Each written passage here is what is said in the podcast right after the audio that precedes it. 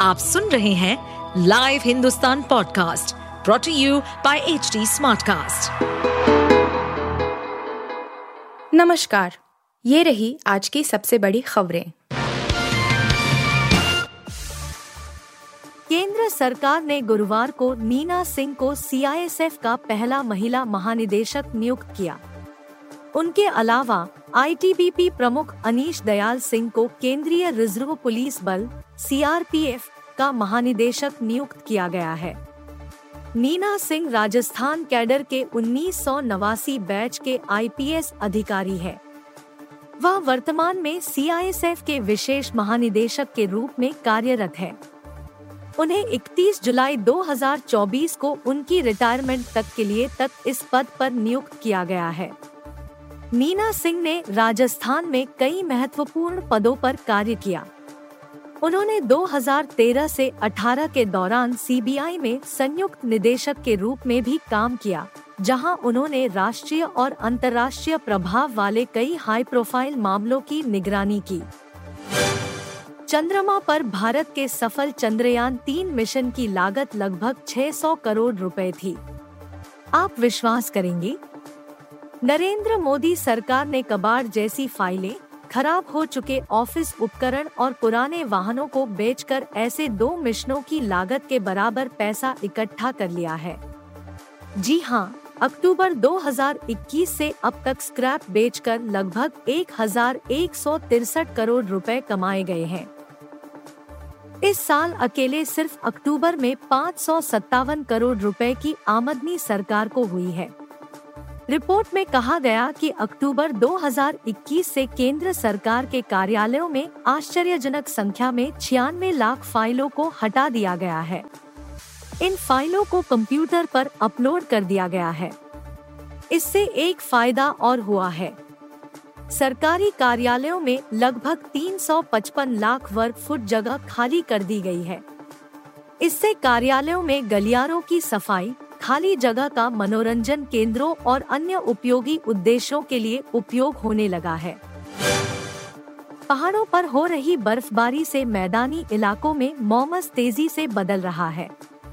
दिल्ली, उत्तर प्रदेश, पंजाब, हरियाणा, हिमाचल प्रदेश और उत्तराखंड के अधिकांश हिस्सों में तापमान में गिरावट दर्ज की जा रही है।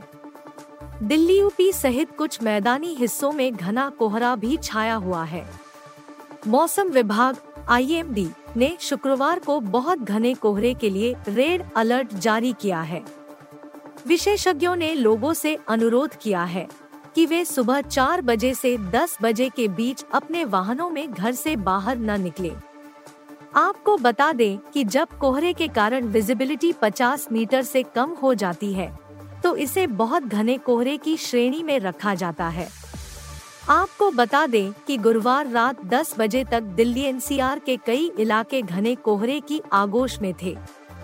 गुरुवार को राजधानी में कुछ जगहों पर मामूली सुधार देखने को मिला। सुबह पालम में विजिबिलिटी 50 मीटर और सफदरजंग में 200 मीटर थी। दिन चढ़ने के साथ इसमें सुधार हुआ। भारतीय कप्तान रोहित शर्मा ने सेंचुरियन में मिली करारी हार का ठीकरा गेंदबाजों और बल्लेबाजों दोनों पर फोड़ा है। हिटमैन ने मैच के बाद कहा कि के राहुल के शानदार शतक के बाद हमने गेंद से परिस्थितियों का फ़ायदा नहीं उठाया और फिर आज तीसरे दिन बल्ले से भी अच्छा प्रदर्शन नहीं कर सके। बता दें, भारत को पहले टेस्ट में पारी और 32 रनों से हार का सामना करना पड़ा है। साउथ अफ्रीका की सरजमी पर भारत की यह सबसे बड़ी हार है। इससे पहले टीम को 2010 में पारी और 25 रनों से हार का सामना करना पड़ा था। रोहित शर्मा ने मैच के बाद कहा हमने जीत दर्ज करने जितना अच्छा नहीं खेला।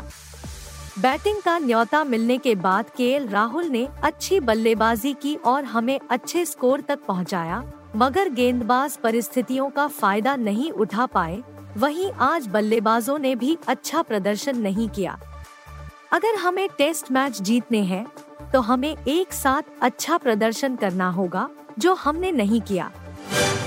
साउथ सुपरस्टार प्रभास की एक्शन ड्रामा मूवी सालार 22 दिसंबर को सिनेमाघरों में रिलीज़ हुई है। बाहुबली के बाद प्रभास की कई फ़िल्में रिलीज़ हुई हैं, लेकिन बॉक्स ऑफ़िस पर कोई भी उतना कमाल नहीं दिखा पाई। जितना सालार ने महज सात दिनों में ही कर दिखाया।